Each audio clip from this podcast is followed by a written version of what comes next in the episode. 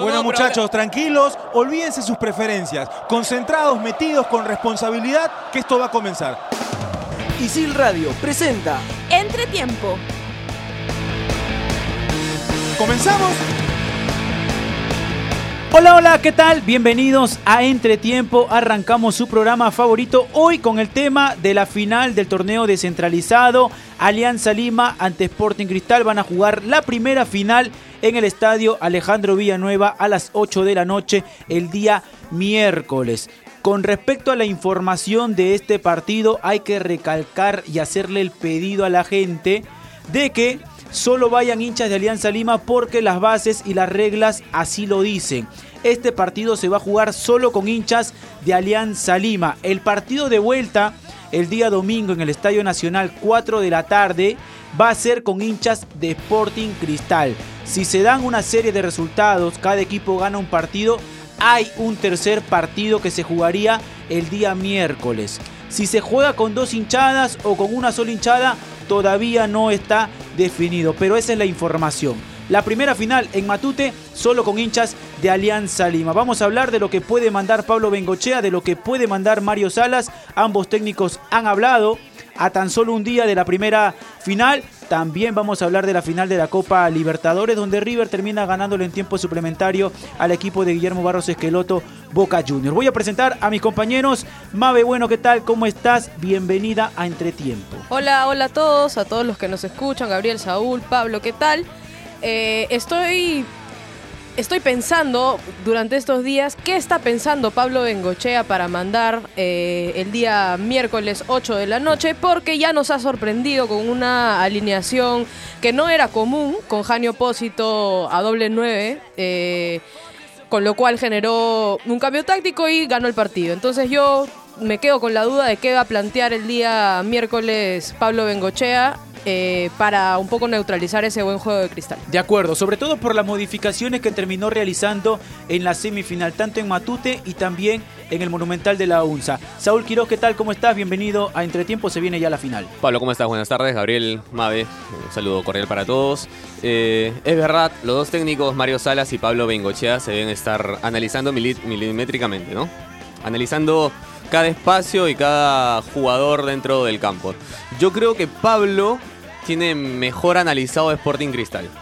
Porque más o menos, es más, nosotros ahorita podemos dar un 11 de Cristal y más o menos sabemos cómo van a, van a salir a la cancha. Pero después del partido contra Melgar, hoy Mario, Salas no la tiene tan clara. Porque Pablo Bengochea te puede sorprender, como bien decía Mave. Bueno, con eso, con eso me quedo. Eh, seguramente va a ser un buen partido y hay que repetir eso, ¿no? Que no vayan hinchas de otros equipos, por favor. Porque. Porque ya ocurrió un problema. Y por, y, y por, qué puede ocurrir otro y la gente no quiere eh, con tantos problemas que hemos visto ahora con el Boca River incluso, eh, no, no, se lo deseamos a nadie, ¿no? Exacto, porque ya ocurrió un problema en el partido que tiene Alianza con Cristal, en el clausura que también... El partido era con hinchas de Alianza Lima y los hinchas de Sporting Cristal finalmente ingresaron a la tribuna popular norte. Ocurrieron problemas a las afueras de Matute que lamentablemente hicieron que el partido se suspenda. Gabriel Rey, ¿qué tal? ¿Cómo estás? Bienvenido a Entretiempo. ¿Qué tal Pablo, Mabe, Saúl, a la gente que nos escucha? Eh, sí, que vaya solamente gente de público local muy aparte que si, si hace problema o no se hace problema, sino porque es lo que se tiene que hacer, ¿no? O sea, te, piden que solamente vaya gente de Alianza y que solamente vaya gente de Cristal en sus partidos respectivos y que sea así porque la gente lo pide, porque la asociación lo pide, no, no porque haya que solucionar problemas. Hay que acostumbrarnos a eso, a seguir las, las leyes más que por el qué puede pasar. Exacto. Eh, en el tema futbolístico creo yo que, que Bengochea va a aguantar el 11 hasta el último va a esperarlo hasta el final a, Afonso. Afonso, lo más seguro. Porque si no, lo más probable es que entre Jani Opósito, ¿no? Pero yo creo que va a esperarlo a Afonso por lo que Afonso le ha dado en partidos importantes. De acuerdo.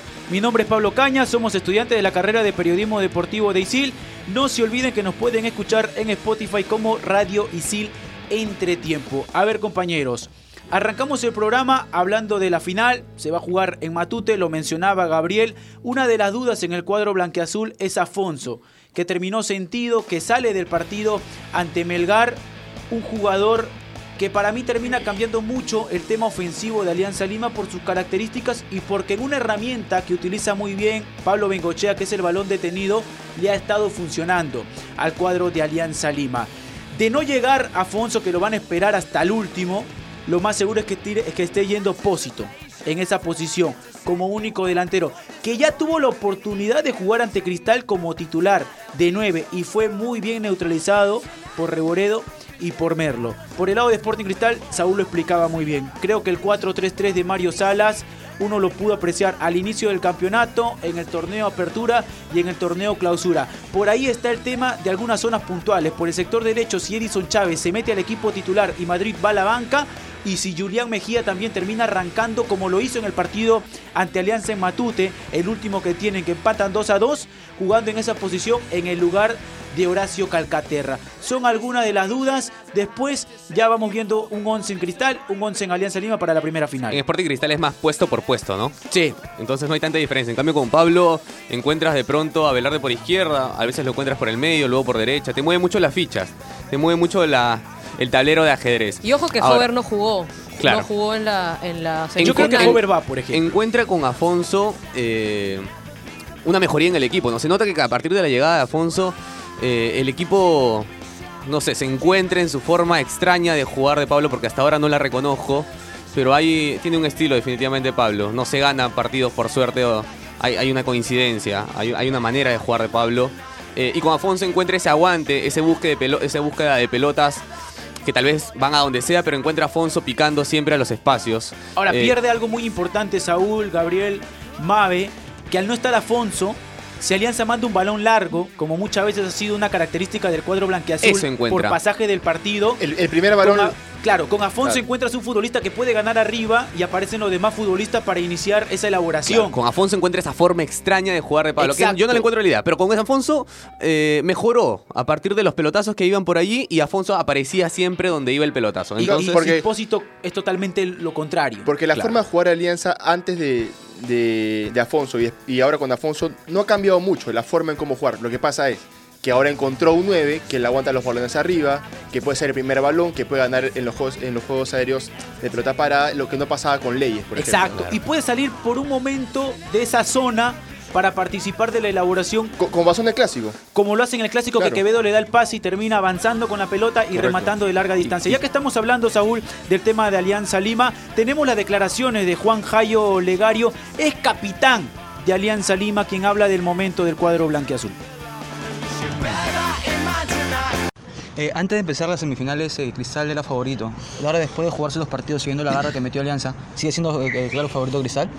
Sí, por, por la forma como ha venido jugando durante todo el año, sí, seguro, ¿no? Cada quien con sus argumentos. Este Cristal es un equipo que, que- que genera este, confianza en su mo- modelo de juego y Alianza en este, los suyos, este, sabiendo que no teniendo mucho la pelota, también complica mucho a los rivales. Así que vamos a ver qué estilo se impone primero, ¿no? ¿Cómo crees que va, va- va a plantear Bengochea este partido? Eh, nada, yo creo que analizará bien este, cómo planteará el partido. Vamos a ver si nos sorprende con alguna otra alineación no esperada. Este, pero nada, seguramente buscando que, tratar de mantener las líneas juntas para no darle este, opción a Cristal a que pueda generar. ¿no? Eh, ¿Qué an- análisis puede dar de Alianza en, en el año en general? Bueno, Alianza ha venido de menos a más, ¿no? Ha podido llegar hasta a estas instancias este, no teniendo un- buenos partidos, pero que siempre con la fortaleza este de que poder hacer daño de un, este, en cualquier parte de- de- del partido, cualquier minuto del partido. Este, eh, con jugadores que han ido levantando y llegan a este partido creo que más este, fortalecidos que, que, que a comienzo de año, ¿no? Ahí estaba Juan Jayo Legario, quien habló con Josué Bravo, alumno de la carrera de periodismo deportivo del primer ciclo, quien habló detalladamente de lo que puede ser Alianza Lima ante Sporting Cristal. Estábamos hablando, Saúl, del tema de la diferencia que puede haber en un Alianza Lima con Afonso y teniendo Apósito dentro de ese 4-3-3 que por momentos termina en un 4-2-3-1 de Pablo Bengochea. Compósito tenemos que reconocer, por lo que vimos ante Melgar, que necesita una elaboración Alianza Lima. Necesita llegar por izquierda, por derecha o, por algún lado del campo para que Pósito reciba la pelota. No sé si tan cómodo, eh, pero sí que la pelota vaya hacia él. eh, sin la necesidad de él ir a buscarla, ¿no? Porque lo que hace Afonso es retroceder un poco tal vez, ir a buscarla por la derecha, por izquierda. Pósito es alguien más de área, se mueve bastante bien, sí, pero necesita que la pelota le llegue con alguna cierta precisión. Y que, y que lo acompañe alguien que le jale la marca como en su momento hizo Afonso, ¿no? De acuerdo. Para, Claro. para dejar un poco libre. Ahora, Mave, antes de la semifinal, uno se encontraba con la línea defensiva de Alianza Lima, Garro, Riojas, acompañado de Godoy y por el sector izquierdo Duclos. Creo que por lo que hemos visto de Aldair Fuente jugando de central, tanto en el tema defensivo y también las veces que se ha sumado al ataque en el balón parado de Alianza Lima, ha sido productivo.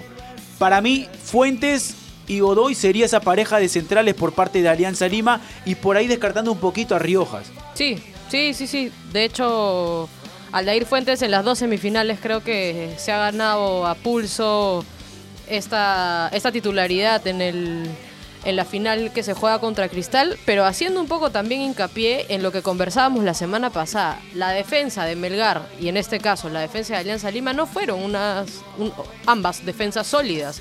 Le hicieron cinco goles a ambos en dos partidos y creo que eso le podría pasar algo de factura teniendo en consideración que por el otro lado tienes al goleador del campeonato, ¿no? Hay Emanuel Herrera. Hay fallas puntuales además, ¿no? Por ejemplo, el, el- es el primer gol, el segundo gol de Melgar en Matute, cuando pelea Cuesta la pelota, donde pelea Costa primero y luego Fuentes. Sí. Los dos muy livianos a la hora de luchar el balón, porque esas pelotas se pelean con todo Y me parece lanzas que- un balonazo arriba. Y en el segundo tiempo entendió el mensaje de Bengochea porque Sí. le va una a Y- Christopher González, que el tanque decía que la hacía y salía jugando. Anda con todo, le dijo Pablo Bengochea a, a Fuentes. eh, y así lo hizo, ¿no? Y así se juegan las finales, o sea. Y creo que ¿Ustedes que vieron la final no de a Boca. River?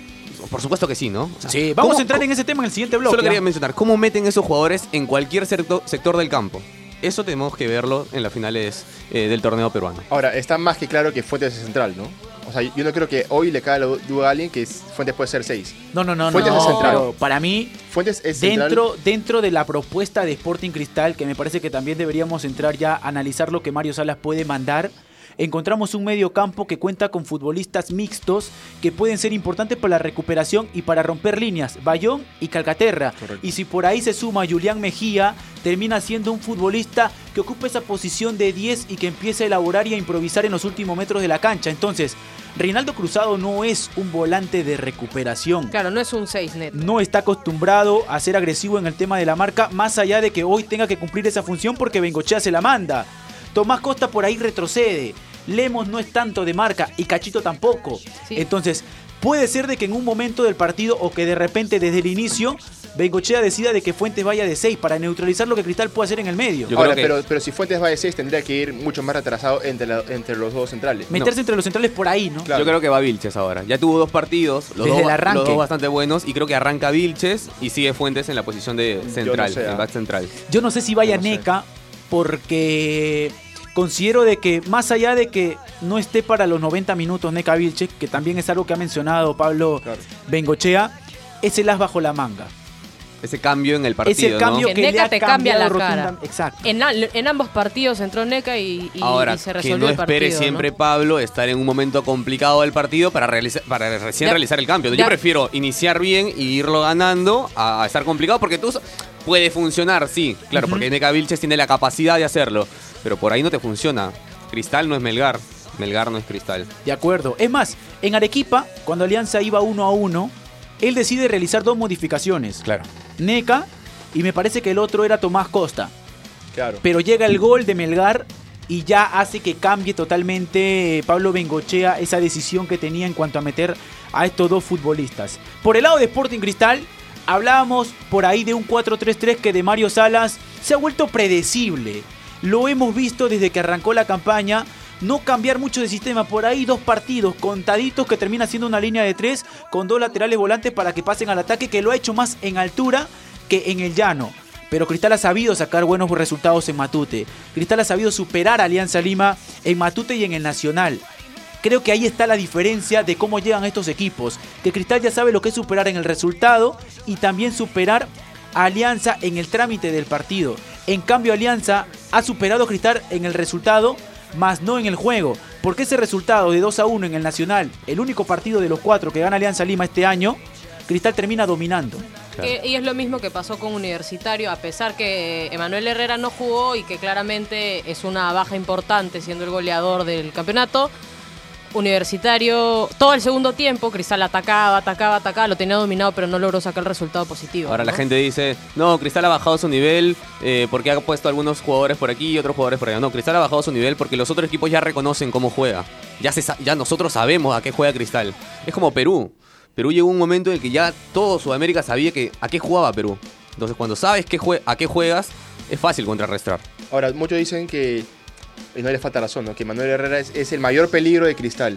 Pero ojo con Costa. ¿ah? De acuerdo. Ojo con Costa. Costa es, después de Herrera, el segundo goleador en Cristal y es de los mejores del campeonato. De acuerdo. Y sobre todo el desequilibrio por ese sector, Gabriel. No, Porque y- ante Atlético Nacional termina pasando lateral sin problemas. Y se, y se va a enfrentar a un Duclos que deja mucho que Yo desear. ¿ah? recuerdo malos partidos de Duclos con Alianza ante Cristal. Y Hay, recuerdo Hay, muchos hay- hay partidos. peores partidos de Cristal que partidos de... per- hay peores partidos, mejor dicho, hay más partidos peores de, de Duclos que mejores. De acuerdo. La buena factura goleadora de Herrera llega gracias a estos, Y hoy con estos Marco personajes López. alrededor, a- Sí, alrededor de él, ¿no? y- López, Y eso, Costa. y eso a lo que iba. Si vamos línea por línea, Cristal tiene mejores jugadores y mejor funcionamiento. No solo mejores nombres. Eh, en el medio campo tiene un volante de contención que es de contención. Cazulo. Claro, no, no es Rinaldo Cruzado, no es Necaviche, que tampoco es solamente. No es Tanto de marca. Exacto, ¿no? es solo de marca. Tienes un Cazulo que es difícil pasarlo y tienes a dos que Cazulo la roba, se las da y salen con, con buen pie, ¿no? Entonces, Exacto.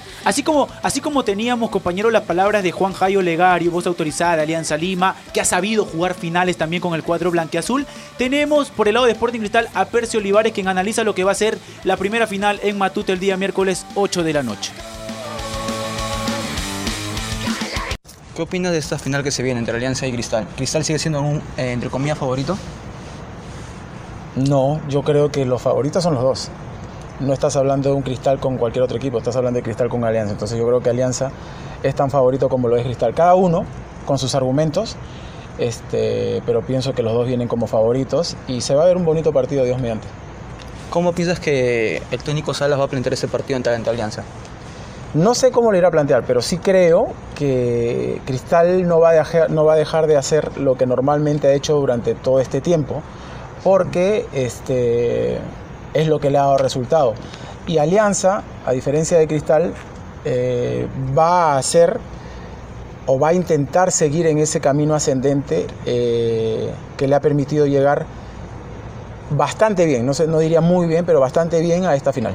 ¿Qué dice de Melgar sobre su actitud en el partido de vuelta? Que ganando 2 a 1 se dejó empatar y obviamente en, en Matute, que también ganó 3-0, se dejó empatar.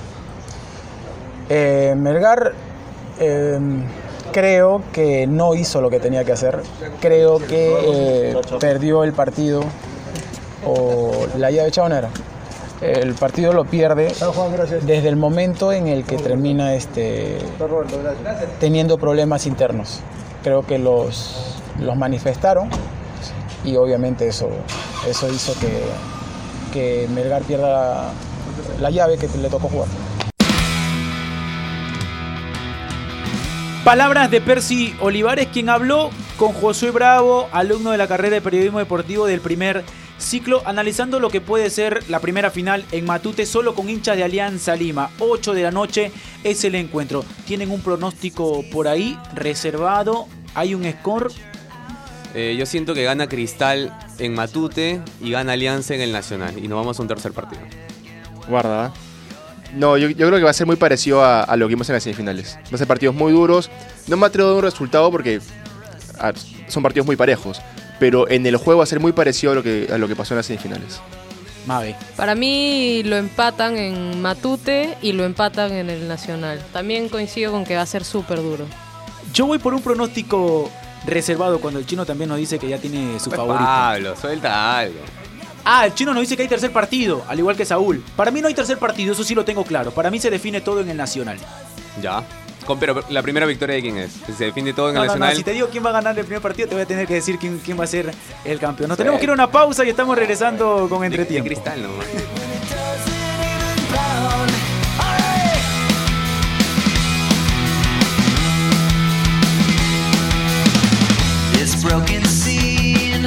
En ISIL, pensamos en tu empleabilidad y tenemos una propuesta ideal para ti.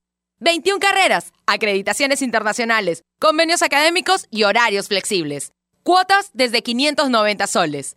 Estudia en ISIL y aprende haciendo. Estudia animación 3D en ISIL, la única carrera en el país avalada por Studio Art de Hollywood. Estudia en ISIL y aprende haciendo. Aprende comunicación integral de la mejor manera, trabajando para clientes reales. Estudia en ISIL y aprende haciendo.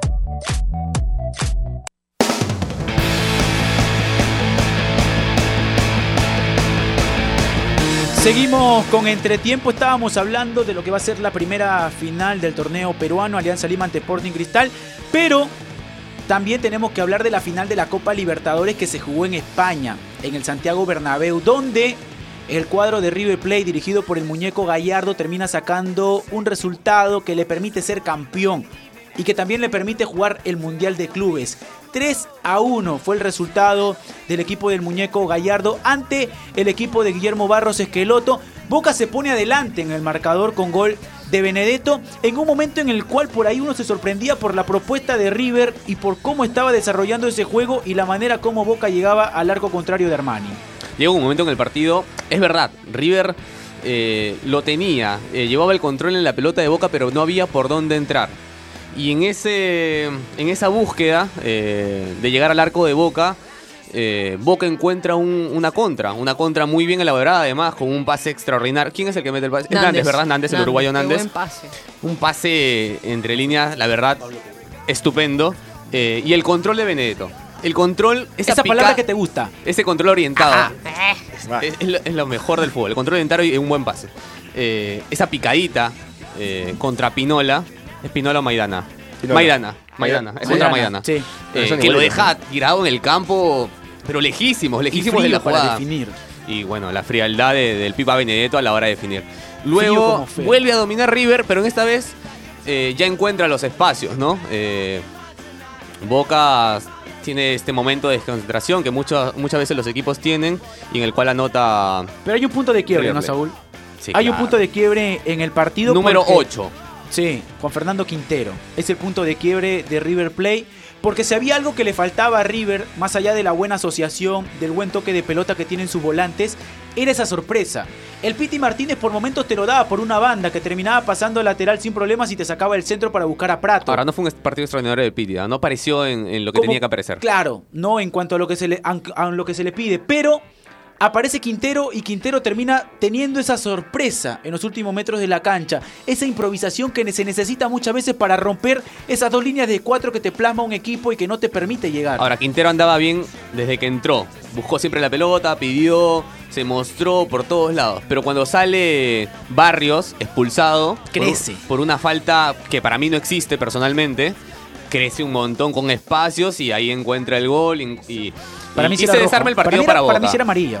Sí, no lo- o sea, no hay una Sí. intención así de pisarlo. No va con los dos pies. Sí, para mí también. Viendo la repetición, viendo Sí. la repetición bien, o sea, seguido, me doy cuenta de que sí era tarjeta Sí, va, vi, va- va con, va con los pies en, en alto, ¿no? Yo No, no no va a puntear la pelota. Pero, a ver, en el primer tiempo, Boca, eh, River se ve sorprendido, me parece un poco, por las acciones de Boca. Y Boca debió ponerse dos goles, dos goles arriba. O sea. Tiene el- dos de Pablo- una de Pablo Pérez, dos de Pablo Pérez. y claras, y claras. Entonces, Boca no termina por cerrar el partido, River replantea en el segundo tiempo, bien Ma- Marcelo Gallardo, y termina por dominar, dominar el partido. Terminan empatados, la expulsión me parece a mí que es punto, punto clave, además del ingreso de, del colombiano que termina, termina siendo un golazo, ¿no? Un golazo y... Pero lo que, a, a todos. sí, lo que a mí más me sorprendió es cuántos lesionados en Boca. Benedetto sale lesionado, Guanchope entra lesionado. entran lesionados, se va Gago, Gago lesionado. lesionado. Gago que se lesiona solo. El- es el, es Solo. el tendón de Aquiles, ¿verdad? Ruptura de tendón de Aquiles. Solo. Ahora, así, así como River aprovechó a, a Juan Fernando Quinteros, yo creo que le faltó a Boca aprovechar a Edwin Cardona, que queda relegado en últimos partidos. Y, y pierde ese jugador distinto que tenía Boca. Ese tiro libre, por ejemplo, que le queda a Benedetto, que le termina quedando el rebote a, a Pablo Pérez, era un tiro libre perfecto para Cardona para que el colombiano termine clavándole en el arco de Armani. y tú te pones a, a pensar viendo ese tiro libre, el tiro libre de Cardona en el Monumental de River, que la clava en una esquina. Entonces yo creo que Boca pierde mucho dejando de lado a, a Cardona. Era, era un Y- partido para los creativos, no para los que Sí, tienen esa inventiva a la hora de jugar, No, porque y- había, y- había poco espacio en el campo. Y además, sumado a lo que comentaba hace un momento, en algún momento Barros Esqueloto se queda sin cambios en el medio. Se le lesionan todos los, todos Claro. los, los volantes y se queda sin cambios. Porque Gago- eh, ahora Gago se va por una lesión, ya no tenía oportunidad de hacer cambio Barros Esqueloto. Y ahí se ve el problema también de Boca Junior y River lo termina agarrando en contra. Y Nández también se, Nández se- estaba ahogado. Estaba ahogado, estaba eh, eh, ac- eh, acalambrado. Entonces, me parece que ahí algo de responsabilidad tiene el entrenador. Eh, Para mí debe ser antes, ¿ah? o sea, me, me- me parece ahí que, que hay un tema físico y también un tema técnico que no, no- no termina por resolver Ahora, bien Cardona Barros ni siquiera Esqueloto. sale en lista. por No, no, no, no sale en lista. es que pero hay- no lo llama y se queda sin cambio. Es que hay un tema con Cardona porque Cardona termina su contrato a fin de año. Algo dijo el representante. Parece que a Barros Esqueloto no le gustó mucho. Lo deja fuera del plantel. Pero lo dejó fuera también de la primera, de la primera final. Sí, y, y sorprende porque la última fecha el torneo argentino lo juega Cardona. Claro, exacto. Y hace un buen partido. Ahora, ¿les parece que Tevez era antes? Sí, Mucho no antes. solamente por, por Tevez como jugador, sino por lo que te transmite Tevez. Tevez tendría que entrar Y, y antes. tú veías las imágenes y Tevez estaba ansioso. Claro. Tevez volteaba a mirarlo a Guillermo ¿A Barros cuándo me Esqueloto para pone? ingresar, ¿no? Era lo que, lo que transmitía Carlos Tevez. Solo le dio 10 minutos, me parece. Ahora, No, y con el resultado ya. ahora la- las malas decisiones de, de Barros Esqueloto terminaron por, por gastarle caro. ¿ah? Barros Esqueloto, lo más probable es que hoy esté fuera de boca. Sí, lo más seguro. Es más, en Argentina mencionan de que es. Que, ya- se, que se está hablando de la dupla Palermo-Boinancieri. O sea, Sí. se, se habla mucho de, quién puede ser en el plazo de habla, Barros se habla Esqueloto. de, de- de Guillermo Barros Esqueloto como también se habla de Gallardo y pone como ejemplo lo que ocurrió con Bianchi que comenzó a ganar todo en Boca y que no tuvo la oportunidad de dirigir a Argentina. Entonces ellos hablan de esa oportunidad de que Gallardo vaya de una vez ya a la selección peruana para que pueda de repente encontrarse Argentina, Argentina. Argentina, perdón, Argentina, para que Ya no vaya. votar a Garre- a Gareca. No, no, no, lo que pasa es que me quedé pensando con la selección peruana que puso como ejemplo Saúl. Ahora, si va Gallardo al- a la selección argentina, por favor que no se olvide de cómo jugó en River, de lo que hizo en River. Porque cada vez que llega un- un técnico de Argentina, cambia su manera de pensar, pone a tal jugador, saca a este, por lo que, no sé, se olvidan, se, se ponen locos. Porque Martino llevaba con una idea. Eh, Porque hay un Sampaoli grupo de llegaba, un- repente, ¿no? llegaba una idea, y puede ser tal vez, pero que, que no se olviden de esa manera de jugar que lo hicieron tan bien en sus equipos. Eso nada más. De acuerdo. Ahora, Ahora, yo- ojalá que sea también en la final del Mundial de Clubes un River Real Madrid. Me gustaría. Tendría que ser, ¿no? Tendría que ser, ¿no? Por cómo está jugando River. Y lo debería ganar River también, ¿no? Eh, Me daría gusto. Bueno, Ya es hora y se cobraría otra revancha porque Boca ya ha sabido ganarle al Real Madrid también El una otro día final. escuchaba, hablaban los periodistas argentinos con un periodista este, español que cubre al Real Madrid y le preguntaban cómo veía una posible final entre Madrid y, y- y River. Y él decía, si River juega como jugó con Boca. River le gana al Real Madrid. Por cómo está jugando el Real Madrid hoy, ¿no? Un Sí, detalle del par- exacto, porque no, este, no ata ni desata este Un Madrid. detalle Porque- del partido. ¿Qué les pareció la salida de, de Gago así? Por decisión propia. Yo sé que estaba mal, pero ¿cómo, No. cómo la tomaron? Yo, yo lo veo como un tema ya de, de frustración. Yo, yo sentía de que Gago en el desarrollo del partido tenía miedo, entrar fuerte, se estaba cuidando. Y me parece que al salir del, del campo es porque ya no podía continuar. Estaba mal, esa lesión. Para mí es. Para mí lo termina sacando ya del fútbol. Sí, de, de- de hecho que sí, pero coincido con Saúl, porque tiene la misma lesión que tiene el Mudo que tuvo el Mudo Rodríguez en, en el partido Claro. del clausura. Y el Mudo Rodríguez cae en una pierna, se rompe el tendón de Aquiles, en ese momento él no lo sabía, lo tienen que sacar del campo y él se para con la intención de volver a entrar. Cuando se para y se da cuenta que no puede volver a entrar, es que finalmente se termina yendo. Ahora, Gago se ha lesionado tanto que ya debe conocer e- ese, ese Puede- sentir del pie Puede roto, ser, pero el tendón se, roto. se va caminando más- teniendo en consideración que ya están con 10, o sea, no se tira al piso. Eso, a eso voy, o sea... Ah, el hacer tiempo, de repente. claro, hay formas, Pero ¿no? Hay formas que- de salir que- de la cancha. que también está de que Boca está perdiendo. No quiero de repente que mi equipo se quede o digamos pierda tiempo cuando yo me eche, cuando tenga que entrar a la camilla. puede ser, pero él estaba quedando de último hombre cuando, el, cuando su arquero estaba de, de- de número 9, ¿no? Entonces, sí, sí coincido con Raúl que hay for- con Raúl, perdón, con Saúl que hay formas, ¿no? Ahora, O sea, no, no me terminó lo, gustar. lo- lo gana. Además, Gago cae, se levanta, sale a la cancha y Esqueloto le dice, aguanta, aguanta. Y él le Ah, hace- y reniega, y- reniega. Y, se ve claramente que, que Gago le dice, me rompí el tendón. Claro. de acuerdo. y sigue acuerdo. caminando. Ahora, Y, y se le ve una cara de impotencia, como Sí. "Ot- otra vez me volví a romper, parecido, parecido otra a vez lo que ocurrió en la importante. bombonera argentina, Correcto. la selección peruana. Hemos hablado de esta final, a esperar cómo se va a desarrollar el Mundial de Clubes. Rapidito en cuanto al tema de información del torneo peruano, porque se está moviendo ya el tema de las contrataciones. Por el lado de Universitario, Diego Manicero no va a continuar. Por el lado del cuadro merengue, renovó Aldo Corso. Por el lado de Melgar, el equipo que pierde ante Alianza Lima, Hernán Torres no va a seguir como técnico del cuadro arequipeño. Será por un tema de la directiva En el comunicado mencionan de que se llegó a un acuerdo entre ambas partes, pero para mí era, era No algo creo. que ya estaba visto, era algo que era cuestión solamente de esperar. Real Garcilaso se está reforzando, Israel Cango, Yoneche también, Herrera. acaba de Joel Herrera, el tema de Millán. Chocherita Archimbó también que, que- que ha renovado. Y de ahí. Danilo por- Carando, de Danilo Ca- Carando, exacto, que también había estaba en los planes de Universitario Guarda- de Deportes. guarda Lo de Alexi Gómez, ¿eh? en cuanto al cuadro merengue, se ha enfriado un poco. Parece que Troilo se lo lleva, ¿no? Exacto, parece que se va a gimnasia. Ahora, Nicolás Córdoba por ahí como que no lo tiene en sus planes, a la llena Gómez. Sería bueno que se vaya al fútbol argentino de repente a ver de qué manera le termina yendo con un técnico que logró ganarse su confianza y que es más, Alexi Gómez lo considera su padre, el- Sí. su segundo padre. Ahora, hay tres en la mesa de universitario que son de municipal. Salazar, Manzaneda y Alfajeme. El, más Yo- cer- el que está más cerca por ahora es Alfajeme. Y Aldair. Y Aldair Salazar. Lo de Ahora, Manzaneda está con Alianza. Alianza también lo quiere. El tema va a ser en que Aldair decida. No creo que sea económico porque me imagino que debe estar pas- pagando más o menos lo mismo. Sí. Porque va a depender mucho de qué equipo sea hincha, ¿no? Sí. También. Nadie lo sabe. Ahora- Arrué, Arrué, por ejemplo, que también está muy cerca de Alianza Lima. Ítalo Espinosa, arquero de Ayacucho, que también parece que tiene todo arreglado ya con el cuadro blanquiazul. Ahora, todavía quedan dos cupos por definirse en la primera división, en este cuadrangular de los segundos y terceros de Copa Perú y de segunda división. ¿Y qué le queda a ellos para poder eh, reforzarse, no? Porque todavía ni se, si- ni se define que, que van a subir, quiénes suben, quiénes no. Queda o sea, ya el mercado de pases está por... Ya se están reforzando. Ya se están reforzando y ellos se quedan un poco sin, Por sin ejemplo, piso, Pirata ¿no? ya se reforzó, co- este, contrató a su community manager Alberto Vega. o sea, ya ahí está también ya empezando el tema. Esa es la primera gran contratación. La primera gran. Sí. contratación. Bueno, compañeros, hemos llegado a la parte final del programa. Entre tiempo nos estamos reencontrando en estos días para hablar de la final, la primera final y también la vuelta que se va a jugar el día domingo en el Estadio Nacional 4 de la tarde. El día viernes estamos con Entretiempo. Chau, chau.